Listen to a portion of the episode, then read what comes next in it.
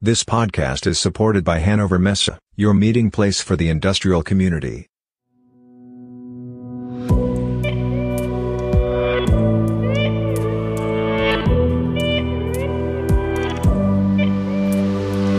Hello, everybody, and welcome to a new episode of our Industrial AI podcast. My name is Robert Weber, and it's a pleasure to talk to Peter Seeberg, good morning. Robert, hello, good morning, good evening, good afternoon to our listeners, wherever you are in this world, on this planet. Peter, a warm welcome. Welcome back to our podcast. How was your trip to Thailand? Uh, yeah, I was going to leave it open. I said uh, somewhere because I was spending time considering between the Tropic of Capricorn and the Tropic of Cancer. I'll come to that in a moment, where the sun shines most of the day. It rains every now and then. Water temperature equal to air temperature. Well, I can tell a little, uh, couple of more things. What does really, and I somehow, as I always do, came to make a relation to the things that we do. You know, it when I was making these these pictures, you know, when we got up in the morning and the sun was rising, I was realizing that the sun is rising already this time of year, almost straight into the air, right? So that's a big difference to where we live. You know, we live here in Europe at not sure uh, what is it, something like 40, 45 degrees or something like that, I believe, right?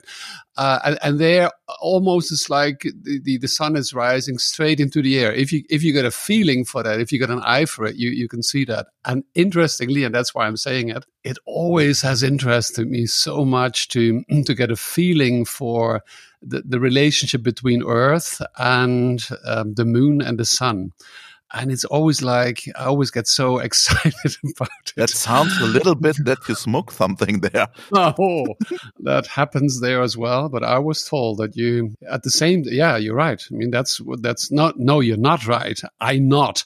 Very clear.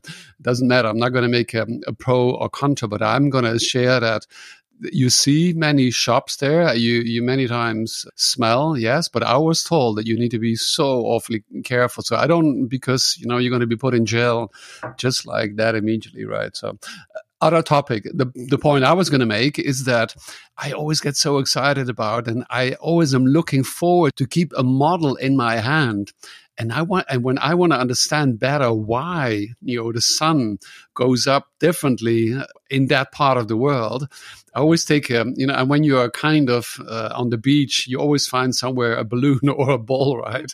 and then you a look balloon? at it. Yeah, well, well, well, no, that's the small, the small ones, right? A, a, a ball, or, you know, uh, children are playing with at the beach, and then you change its its axis, and then you look at it, and then you start turning it, and then you can see why you know why the sun goes up differently you know in our part of the world from that part of the world. So uh, long story short it is about you know trying to get a better feeling for and in this case it, it, there's a huge interest and the similarity with what we are doing all the time it's always trying to look into the future with help of AI. Uh, that's that's I really believe is what we do, right? Again, today you're a philosopher. It's philosophy with Peter. Maybe I am, yeah, right. Well, sometimes, but uh, in the end, that's that's what I believe that it is what we're trying to do with AI. Now, AI is helping us to look into the into the future. It's trying to predict, and if you get, and that's when whenever we talk about models, you know, this is a model, and I looked you can buy a model at Amazon, I guess anywhere else for something like 30, 40 euros, dollars. It's a very small thing. It's for children, but I like to be a child every now and then or all the time or there's a more expensive one as well. I don't want to put, uh, which is about uh, iron, aluminium, messing, whatever it's called. And it's a very expensive one. I didn't buy any of those two ones, but I was really very close to doing that and having a model like that. And whatever we're going to talk about today, Chat GPT, I guess, and other things, it's always about predicting, you know, predicting what is the sun, what is the moon, what are the stars doing, and we're predicting, you know, what are words doing basically or what are sensors doing and why are they not showing us what it is that we would like to see. Peter i missed you a bit. I missed this discussion. I missed this this philosophy by peter seeberg and uh, and of course our listeners also missed that. Let's start with the news part, Peter. Good. Should I start? Oh, I can start also. Whatever. I already mentioned the discussion on open source and AI in the in the last weeks, and Thomas Dohmke, he is the CEO of GitHub, wrote a very very interesting article about open source and the AI Act. And his suggestion is to exempt open source developers from the regulation. And I think that's a good idea to improve innovation on this topic on open source and the guys. And I will put the whole article into the show notes because it's very interesting to read his ideas and to exempt open source developers from the AI Act. That's very, very interesting. And it all depends on open source. But I think the race on AI, we only can take part in this race if we focusing more on open source in every industry we are dealing with. Why would we do that? Why would politicians do that? Why why would they would he think that politicians I mean in the end the people that we uh, elected right why would they be open for exempting the open source community which at the same time if I understand correctly what you mentioned last time a week or two ago and I've read something about that as well there was a almost like a direction saying you know this is the end of open source because of what is happening with ChatGPT, I believe. How does that fit together? Not sure I understand that. Yeah, that's a huge discussion in the AI community, I think, in the US about the future of open source. And the window of opportunity to use open source, I think, is closing a little bit in, the USA, but that's a big chance, I think, for Europe to focus on open source and to go on on open source because the advantage of the American companies and what they have, we can't do that alone. It's not possible for BMW or SAP or I don't know, or Audi or Siemens. The future is to work in open source. And if the USA is going out and leaving this open source philosophy, some big companies, I think that's a big chance for Germany or for Europe to stay in there and to give open source developers more opportunities to work on that. And yes, it's the CEO of GitHub for sure he wants to push open source. But I think the discussion, a lot of people do not realize this discussion what's happening in the USA with open source and Google and Microsoft and Meta and DeepMind. We have this fantastic interview in Time.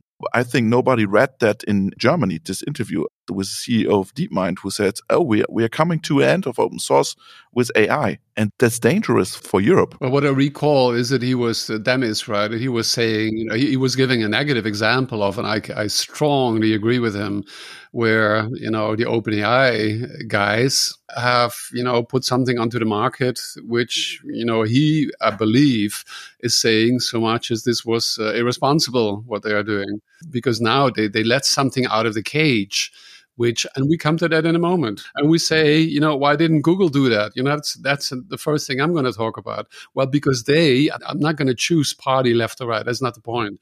But they you know inventing the base this technology kind of, or the, the extension of the base technology, the transformers, you know, they kept it. You know, they, they did loads of stuff with it for six years. Comes a company which didn't put a lot of effort into the base technology. They threw it onto the market where in the past it was, you know, one in 10 or 100,000 professionals like you and I and the people really working with the technology. You know, now it's the complete world. You know, it's 500 million people suddenly exposed to a technology that Demis said, I believe, and I strongly support, wasn't ready to be put onto the market. Exactly. And it's an ethic discussion. It's a discussion about money. It's a discussion about ethics and it's a discussion about politics. Yeah, it's it's very interesting because I think the open source community always acts as uh, the grassroots of technology. Mm. You know what I mean? Yeah, sure. Yeah, and there's every day there are ideas and shared ideas and possibilities, and I think it's a good idea to to discuss this topic AI act and open source. Yeah, I think we need to have this discussion. Yeah, yeah, yeah. And there's nothing wrong with the open source community continuing to develop whatever they think is that they should, they, we, the world should be developing, right? I mean, and if the EU Commission with their AI Act, and we're going to be hearing about it, well, some point in time again, I'm sure. And there's going to be certain whatever regulation in place at that point, of course, let's assume that you know 100 pieces of uh, software development come out of the open source community, you know, and maybe for whatever reason, you know, only 10 or only 50 only 90 i don't i don't care what number it is are going to go through the regulation and the other 10 from the beginning not you know that's a different thing, I believe. Now, of course, if those people then understand the regulation at some point in time and they know that they will be held responsible for the regulation as well, as for me, it's impossible to imagine that they will not be held accountable, then of course the interest to be developing something which they know is not going to find a market, at least not in Europe. And, and, by the way, not in Europe, because Europe working very closely together with the United States, many, many other countries to synchronize this uh, AI Act. Right. You want to add something on, on this topic because you mentioned ChatGPT. I think you have also news of ChatGPT. Yeah, I have two pieces today, and you know both are somehow related. So num- my number one is the 100 billion Google mother company Alphabet stock loss in one day. That was a week. That's February 5th ago. And it was about them introducing their ChatGPT rival called Bard. We hadn't heard about it. I hadn't heard about it yet, although I'm certain that they had been working on it for a longer time. Now, investors withdrew. They sold, so they did not burn as many times as being, you know, kind of incorrectly, I believe, uh, communicated. But they sold and it went down the day later, February 6, a total of 170 billion uh, US dollar decline.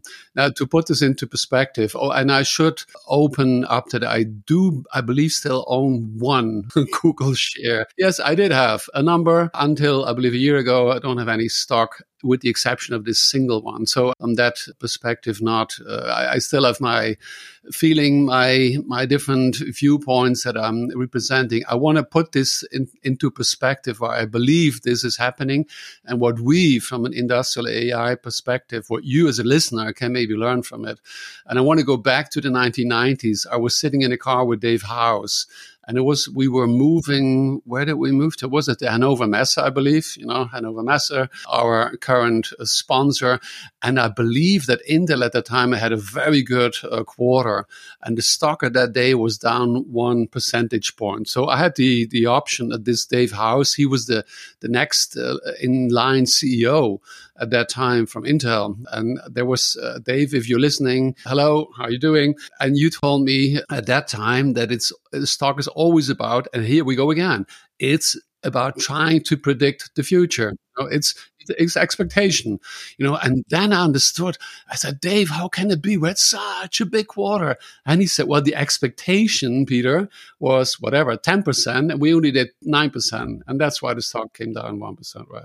Now, why did Google come down? I, I do want to try to share my perspective. You know, why did the Google stock come down? While Microsoft, as the OpenAI big investor, they plan to incorporate ChatGPT. We can chat about that into the big search engine. They came up almost like 5%. Now, we don't even know today, is my understanding, the real capabilities of, uh, of Bard in detail. Was it really this one incorrect answer to a question? There was a question and there was a, uh, an ad on Twitter, I believe, that was shared. It said, What new discoveries from the James Webb Space Telescope can I tell nine year old about? And there was a response that said something about the telescope that the very first pictures of the exoplanets planets outside Earth solar system was the James Webb telescope. Now that is wrong information. So it's not that it was telling complete crap, but it was wrong because and very, very soon people found out now it was the European, the Southern Observatory's very large telescope that actually took those first pictures uh, of those special celestial bodies in 2004. That was, oh, interesting. I didn't realize it was, this is now about our global Earth uh, system as well. Now, I believe what it has all to do with is Clayton Christensen. We talked about him. He passed away two years ago. He wrote the book Innovator's Dilemma, and the title says it all. Innovator's Dilemma When New Technologies Cause Great Firms to Fail. That's the title you know, and it's all in there. You know, there's another one from Andy Grove at the, at the time, the 1990s. You know, Intel CEO Uh, and he shared this uh, with uh, with his employees, right, in very very much detail. Now, so this time it's about Google. So it was your Bible, right? Um, well, there's a second one I come to in the end because Andy wrote Andy wrote another one together with with Christensen, believe, or just by himself. But but Andy was very very strong on this idea, right? He he pushed it in us so that every sales conference when we came together, strategic marketing, he did that. Yeah. So Google owning ninety percent of the search market, they are the incumbent. They have to defend. They need to be very careful. You know, they cannot introduce new technology and that's the second thing I want to talk about today a little bit transformers. Attention is all you need. You know, they introduced this technology from their research, right? You know, in 2017. And at the same time, this happened to Microsoft with search. You know, MSN search was introduced also in 1998, the same year that Google introduced their search, right? So we'll see what's going to happen in this because this is all about search now. And I'm gonna I'm gonna finish off and and suggest what I believe we you listeners can take away from this one. But they will both continue to develop their technologies, build them into search and uh, other products, providing more or less question mark. You know, I'm a big fan of, of Gary Marcus, and he's almost now he's almost like bashing on a daily basis. But I mean, I I do follow what he's saying, right? So my personal, let's say, message to you as industrial AI listeners, you know, if you do not know, if you haven't heard about the Clayton Christensen's Innovator's Dilemma, uh, when new technologies cause great firms to fail, I would suggest go and spend an hour to read it or uh, read an extraction because AI, which is what we talk about here, uh, industrial AI, as the new technology will help you to do so if you're a startup, you know, if you're a small company, then you can do exactly the same thing. Now, in this case, we're talking to big companies.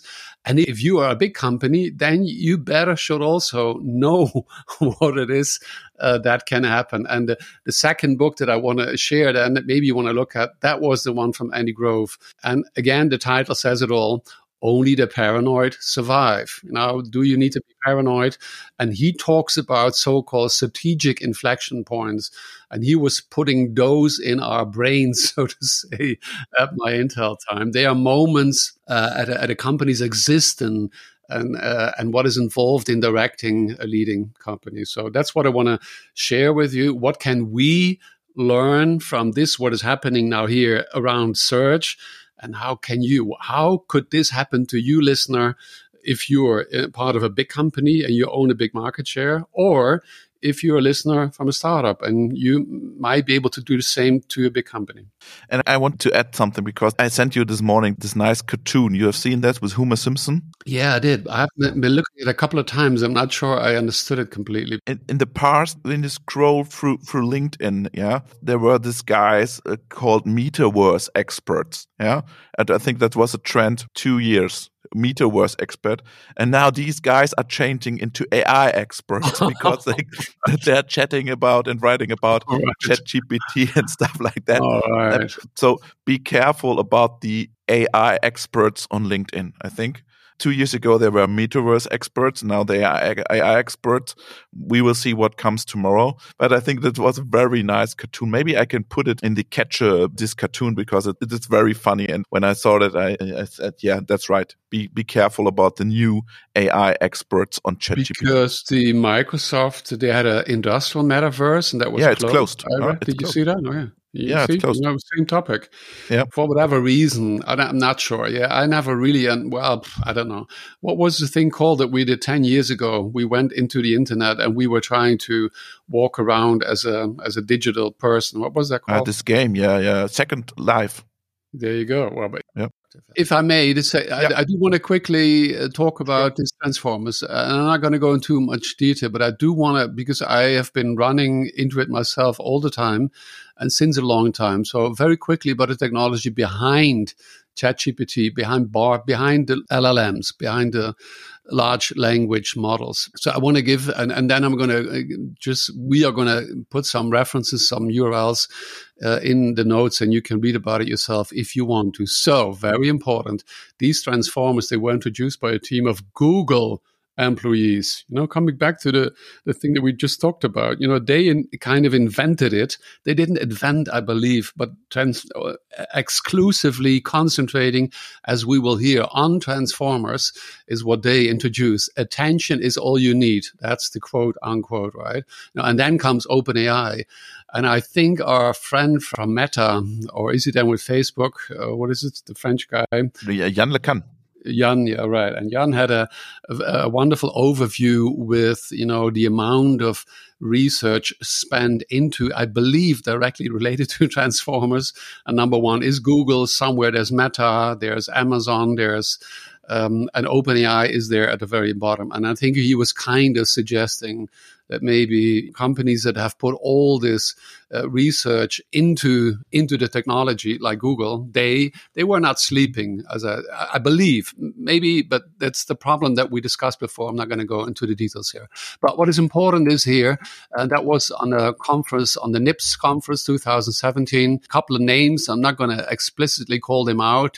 They're with one exception, Aidan Gomez from the University of Toronto. They are uh, Google uh, guys. Yeah, I must say guys, as far as I understand their names here. So w- what they say is that the dominant, that's the first line, sequence transduction models are based on complex recurrent or CNNs, convolutional neural networks, right? And then they say the best performing models also connect encoder decoder through attention mechanism. The attention mechanism was there before, right? And what they do, this is then all quote unquote, we propose a new simple network architecture, transformer, which is based solely on attention mechanisms. And then they look at translation as one typical thing, right? English to uh, German, French, and they say it's superior in quality. It's more parallelizable. That's what is very important in the end. That's what they had been looking at. So they say self attention has been successful in the past um, already. Now, and they specifically, and that is important so that we can put it into perspective, they specifically refer to Sepp Hochreiter's and Jürgen Schmidt, who was a long short-term memory, you know, 25 years this year. And they start with this paper says, you know, recurrent neural networks, long short-term memory and gated recurrent neural networks, they have been firmly established as state of the art uh, in sequence modeling. Uh, and then basically what they talk about is that there is the thing that these cannot do. Basically, they do not paralyze now. And they say they're going to introduce this paralyzation, which uh, in the end is going to, you know, give them uh, this uh, this capability for a lot of less training, basically. So the transformer allowing for significantly more parallelization. I'm going to stop here if this is something that you say, okay, I do not want to understand the next step because, you know, we have been hearing now for how long, a month or two, or this is going to go on. Uh, and there's going to be additional development, also technology development. But this is the base technology behind the large language models, ChatGPT, BARD, and all the other ones that we have not heard about is not only ChatGPT. And if you want to know more about it, then, you know, go for it. Uh, we'll share the uh, the link to the paper. And you mentioned Yann LeCun, and I found his quote on this topic you mentioned data on the intellectual contribution to AI from various research organizations. Some of organizations publish knowledge and open source code for the entire world to use. Others just consume it. And that was a hint to to OpenAI. So we're back to the topic that we had before. Yeah, you know, is it all I mean, about it, it, means that companies like, and I recall, I think Google is number one there, of course, and Micro, I believe Microsoft maybe um, maybe is there as well, Amazon some, and of course uh, Meta is there as well. Now, does that mean at some point in time they're going to say, okay, we're going to stop doing this? Look at this, you know, we put a billion or whatever. a billion. What is a billion these days? We put a, you know, did they put a hundred billion? No, I don't think so. But they put loads of money, and then on one day they lose a hundred billion, the hundredfold of the one billion, because another company used their technology, which they could only do because it was open sourced.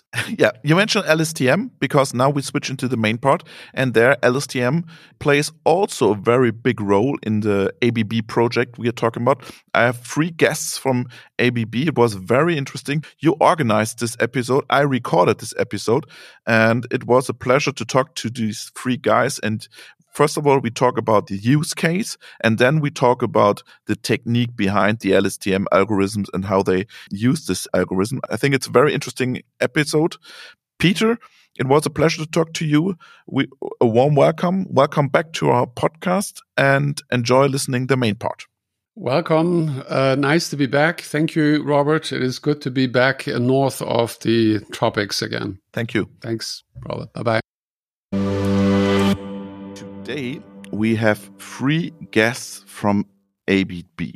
John Pretlove. Hi, John. Good morning. You are calling from Oslo, right? Correct. And we have Azam Kotriwala and Benedikt Schmidt. You are both based in Germany. That's right. Yes, exactly. Good morning, Benedikt. To avoid confusion, we are splitting the episode into a business part and a tech part. And Benedikt will be the our red line during the whole episode because he's all in the business part and in the in the technical part. But before we start with these two parts, please introduce yourself briefly to the listeners. And John, you start. Hi, good morning. My name is John Pretlove. I am a global technology manager uh, in ABB for our um, energy industries business. And part of my portfolio, the interesting part of my portfolio, is looking at technologies supporting our customers in their vision of moving things more and more towards uh, autonomous operations. I work uh, very closely with customers and use a good deal of my time to understand exactly what it is that they need now and in the future. And I feed this back into our development teams.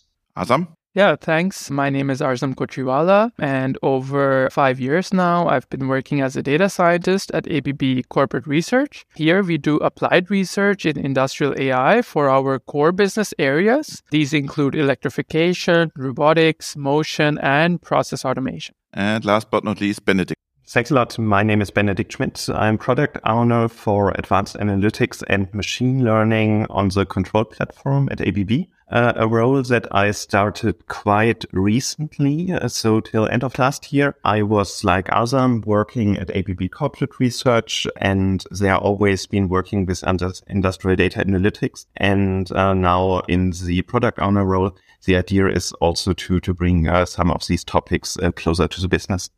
And today we are going to talk about your augmented operator. Honestly, when I first heard about your solution, I thought, what a great idea and what a AI super innovative solution. John, we wanted to talk about your solution. What is and what did you think when you first heard about the project? I thought it was spot on the requests that were coming from our customers and our partners. And have uh, many of them have very, very complex process facilities. They are uh, producing huge volumes uh, of product every year.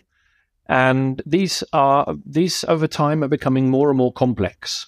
And you will always have a human operator in charge of that process. As these plants produce more and more product, any tiny mistake or error on behalf of the system or of the operator themselves can incur both uh, risks to safety of the facility and of the people around about, but also can have quite an economic impact.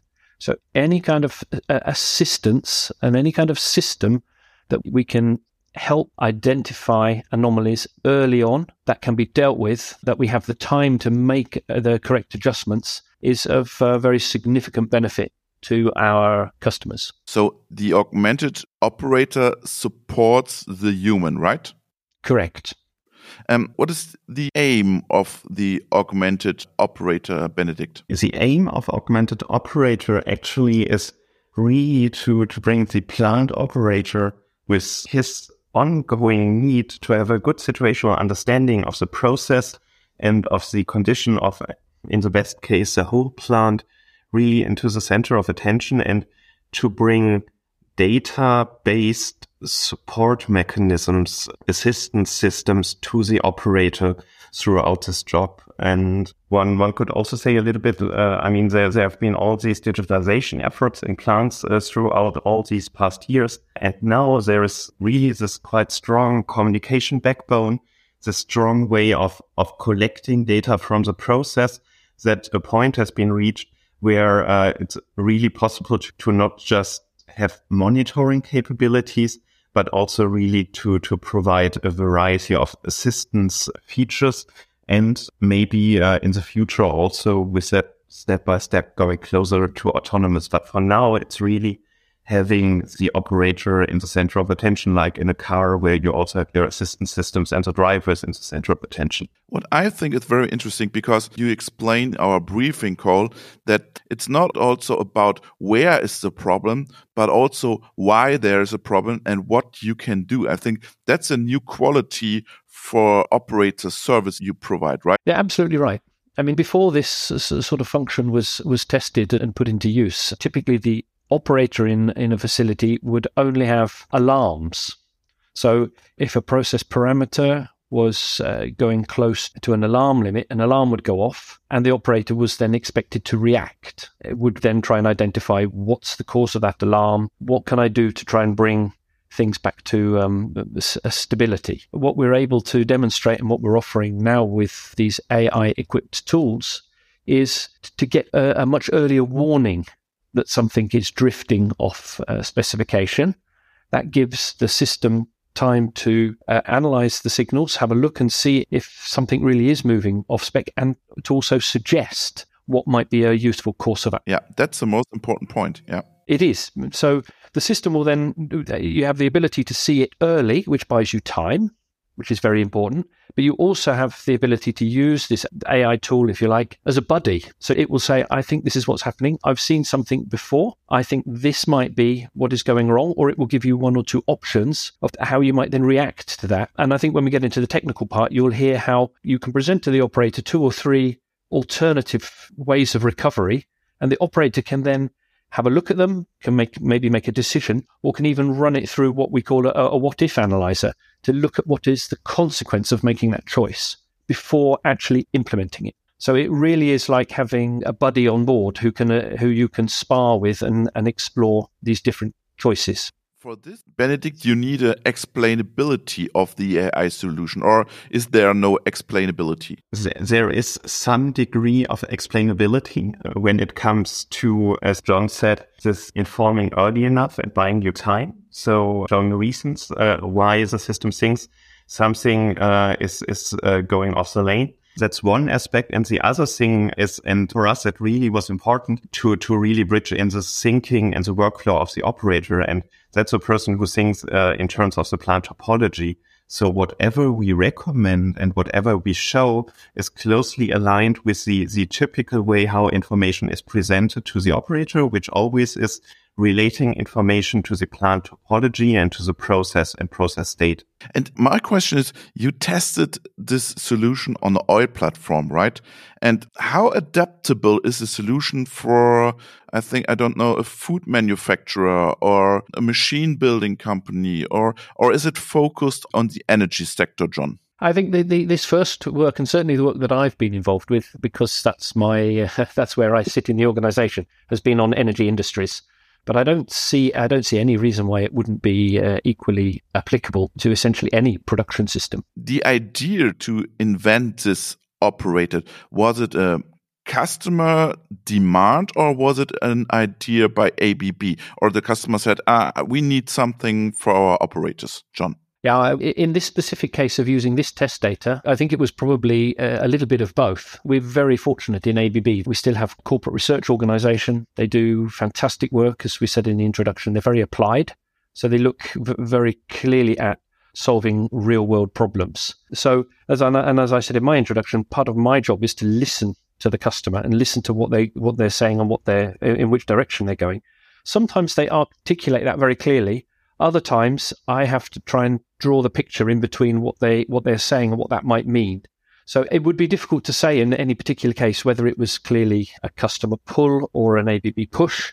It's very often a little bit of both, and then we can put together two, uh, the pull and the push, and, and we, we get good results and good success. Can you add how adaptable the solution is to other industries? So actually, we we also had uh, a second uh, test case uh, with a, a customer with uh, production in the process industry, and there we have seen that the rationale behind the tool and the the different steps of this, one could say, augmented operator workflow that they at least seem to be generic enough that they, they cover different fields. You mentioned this workflow. Can you explain us this workflow? Yeah. So basically it, it tries to go through the steps that also a human has in mind when we encounter a problem. So I, I mean, uh, first thing that that we would do is we we realize something, we spot something, and uh, that's actually what's also happening here. So there is an anomaly detection in place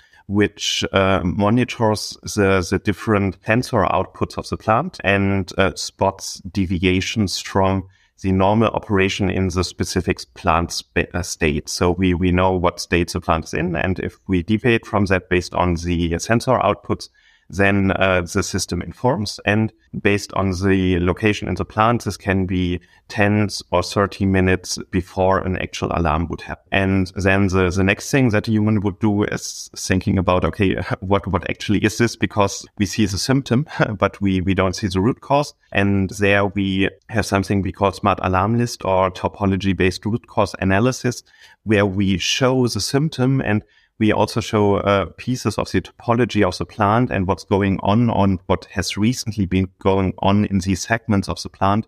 And like this, uh, the operator can backtrack to the symptom and, and then two uh, closely connected things come into play. Uh, on the one hand, funny enough, the, the plant is full of expert knowledge in the historian. So continuously uh, the system tracks what operators are doing in certain situations.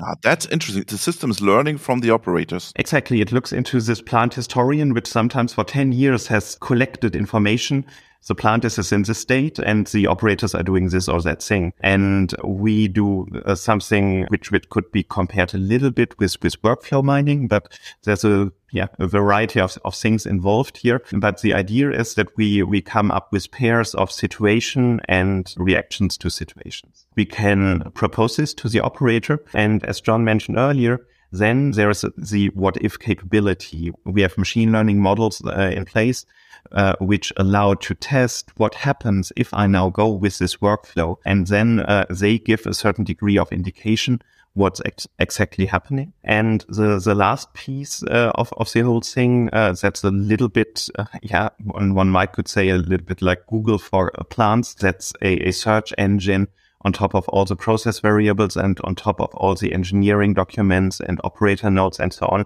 which also helps to understand, has this happened before? Are there any further earlier good examples of this situation and what people have done in these situations? And in combination, these things are uh, supposed to, to really help people to I talked a lot, but to quickly come up with a solution to um, how to address a situation. Perfect. I have one more question, Benedict. You mentioned the oil platform and then process industry, and everybody knows how the IT infrastructure, communication infrastructure is in a brown field. Where does the solution come in and where are the interfaces to other systems from the augmented operator to, I don't know, an MES system or what else? So in the most basic form, uh, what's required that is definitely access to historic data and to live data. And uh, if these two are given, so process variables and event and alarm data, then many uh, aspects of this can already be realized plus topology uh, data. So with these pairs, you, you already can have a good start. At the same time, for things like the what if, uh, you would need a high fidelity simulator and in general, what we realized is, uh, I mean, already these days, operators get more and more tools on top of their work. And uh, we are quite convinced that only if we get very, very close to their actual operation environment to the control system. So it's really embedded in the control system and the, the operator screens that they are used to work with that only then this can be successful because it shouldn't block uh, their typical workflow, but it should seamlessly integrate. This control software, is it also provided by ABB or there are different other companies who offer this? And is it easy to add on your operator? Yeah, for sure. ABB has this type of software and that's uh, one of the things that we are currently looking into and working on this type of, of deeper integration of this type of tool uh, into the existing operator offering. Okay, Azam, let's jump into the technology part. When we go in our archive of our podcast, we will find a lot of combination of good old fashioned AI and modern approaches. And you have chosen a deep learning approach. Why? Right. I think that excellent question, a question that we often are asked within the organization and are also asking ourselves when we are doing research. I think the augmented operator solution, as Benedict just explained in lots of words, right? It has a workflow of uh, five different pieces. So it wouldn't be right to say that we've used deep learning and all of the augmented operator workflow, right? So deep learning has its place. There are specific use cases where deep learning uh, fits very well, and we have uh, used it. Uh, but in other parts of the solution, we have not used deep learning, and I would even argue that it's not needed.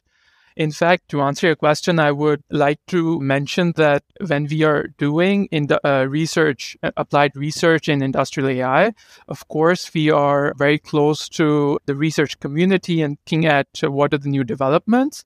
But I've become more and more convinced over the years working on industrial AI that for the most part, the state of the art technology uh, that is already there now can solve most of the problems. Many times, the industrial space is complex, but the solution to some of the problems that we have in industrial AI are not necessarily complex. So what I'm trying to say is that the state of the art of uh, state of the art technology is there, but rather most of the times we need to find clever ways of applying those methods, and that includes more often than not including the domain expert, domain knowledge, getting um, not only more measurement data, but you know, trying to understand what exactly happened, try to provide more context and metadata uh, to the data. So it's not always deep learning, is what I'm trying to say. Okay, that's good. Let's come back to the deep learning because you're using the LSTM algorithm. Right. And we are happy because we have all, a lot of episodes with Sepp Hochreiter.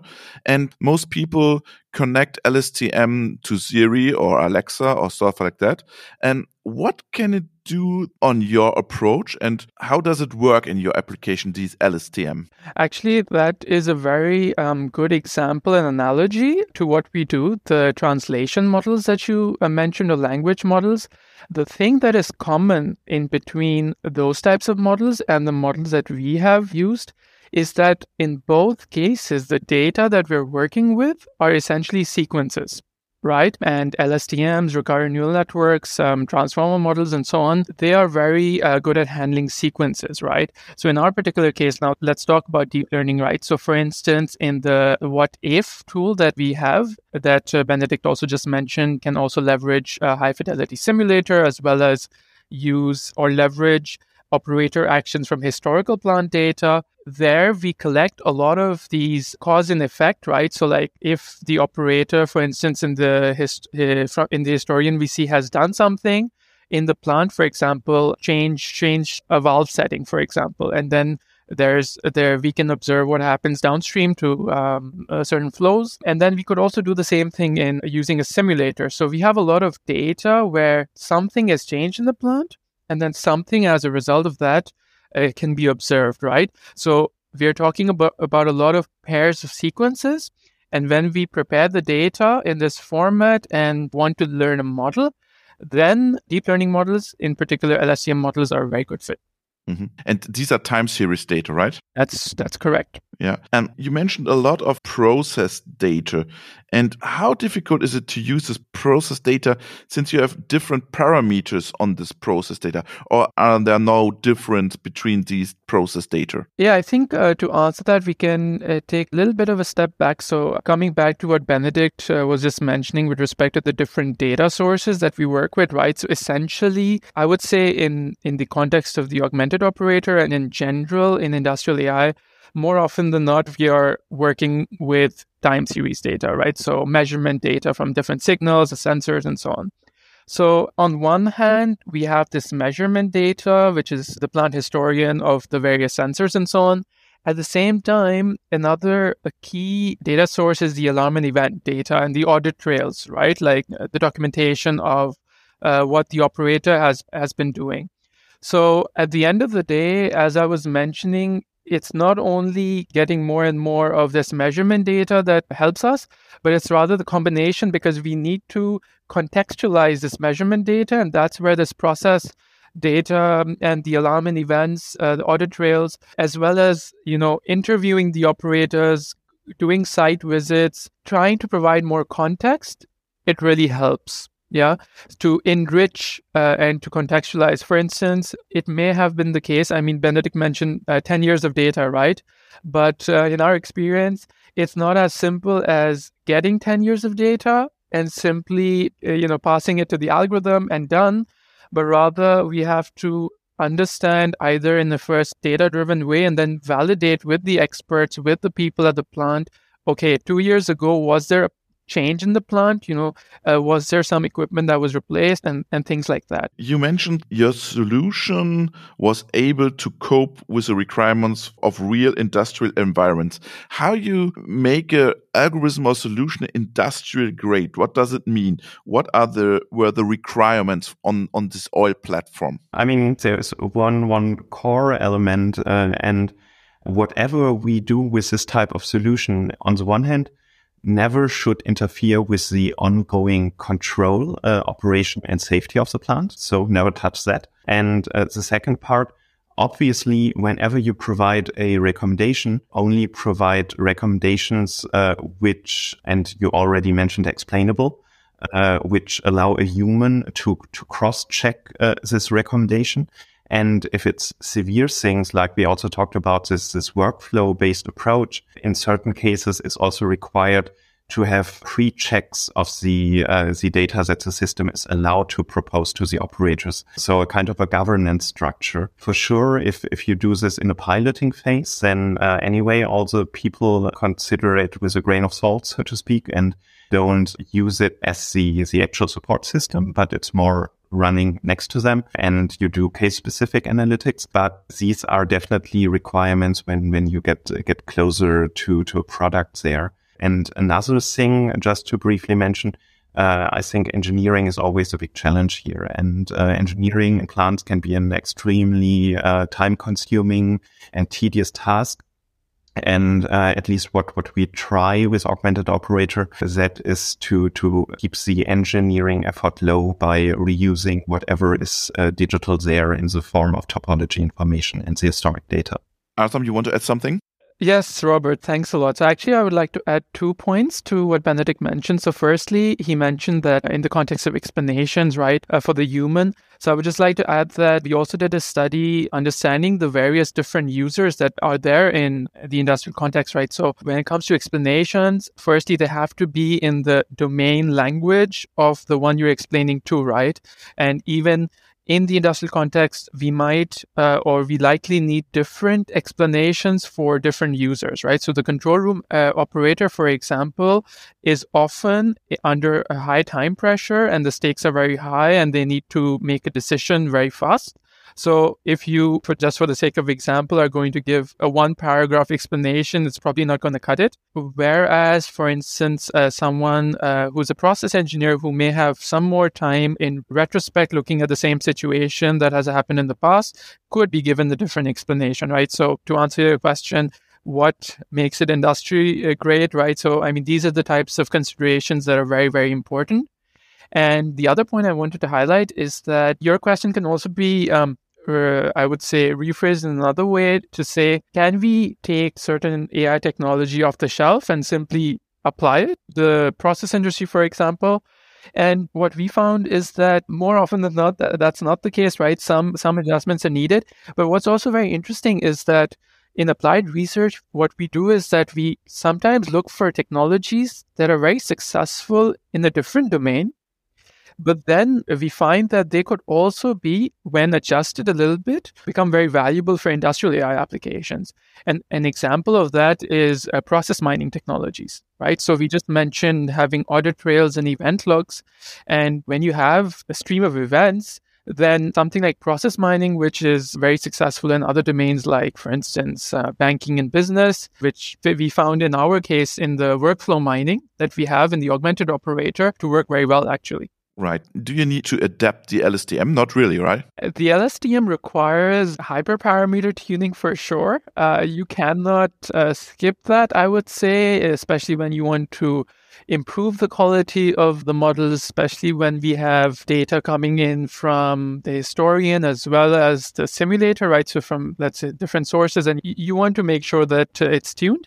But one learning there I would like to share is that we found out uh, during the context of the augmented operator as well as other projects, the most important thing is not the hyperparameter, hyperparameter tuning, but rather the quality of the data, right? So, as mentioned before, it's not only uh, required to have data in more quantity, which is also required, but what, what's more important is that the data, if, if, it had, let's say, if there was missing data, it is uh, filled in correctly and it represents uh, the reality given the correct context and so on. We are talking about a highly individual model for one, in this case, oil platform. And in the moment, I think there's a there's a trend to share models, to promote models, to to have models that run very fast on on different application. Why you choose this way to have highly individual models, Azam? I think in the in our conversation. So far it does seem that the models are let's say highly engineered and individual.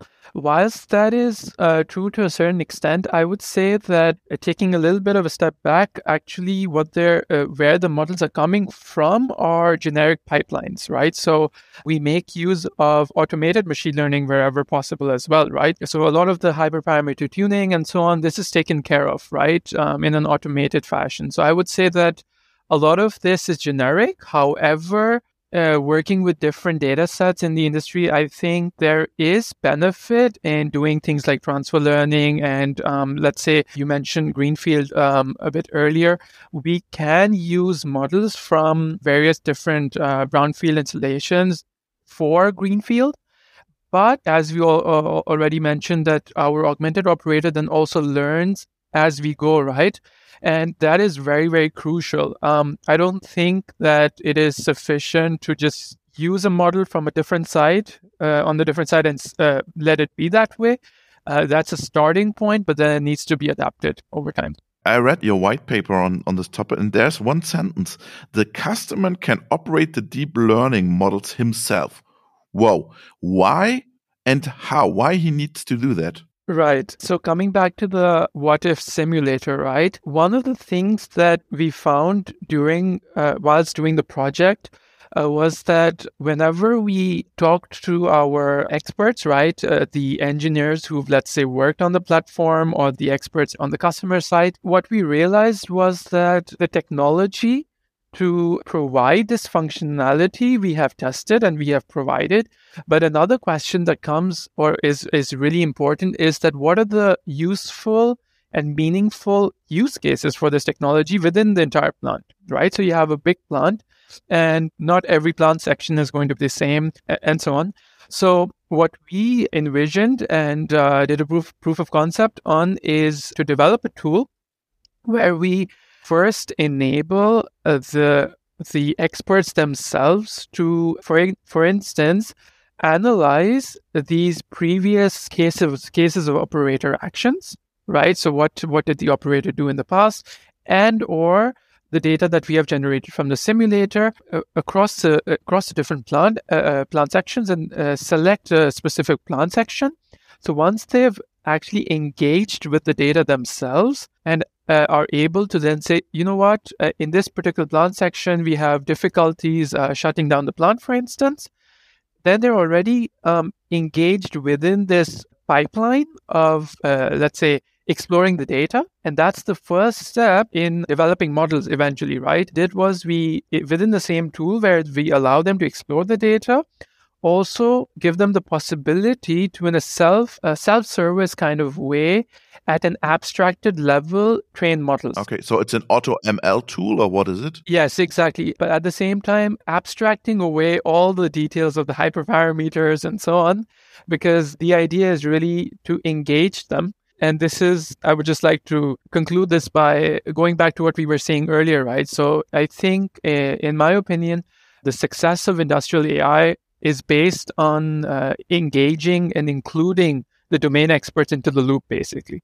Right. And this is one of the ways we can do that. John, at the end, what are the next steps for the augmented operator? I mean, what we've done with the prototype so far is just implement it in a real facility on real data to try and understand what it's good for, uh, how we can improve it, where it needs to be turned into a product. And that's really uh, Benedict's activities the next uh, during the next period.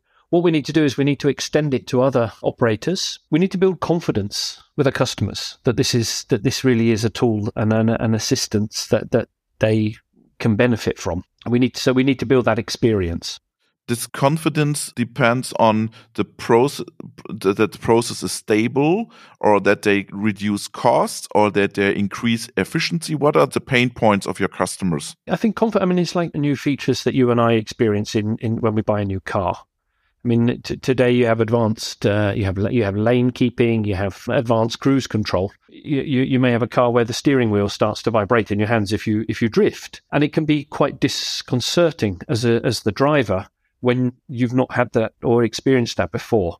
But you very quickly become used to it. You hand over more and more trust to the system.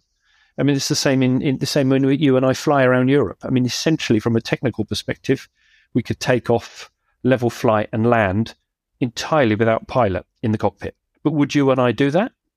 I'm not sure we would. So, uh, so there is a there is a process, there is time that is required for the operators, the current operators, to to build up the confidence that the assistance that this augmented operator offers is helping them, is assisting them, is giving them them good options and good advice, and it, and it turns out to be useful. So on the one side, we've got the technology that needs to be refined, and we need to continue to provide more and more functions. But it's also very important that the operators and the operating companies understand that this is a valuable asset to them, and that that when they then move from from perhaps fully attended offshore facilities, that they can they can pull back operator staff to a central offshore facility or even back to onshore and can control these facilities remotely. That the operators and the companies are feeling confident that they have got the support that they need.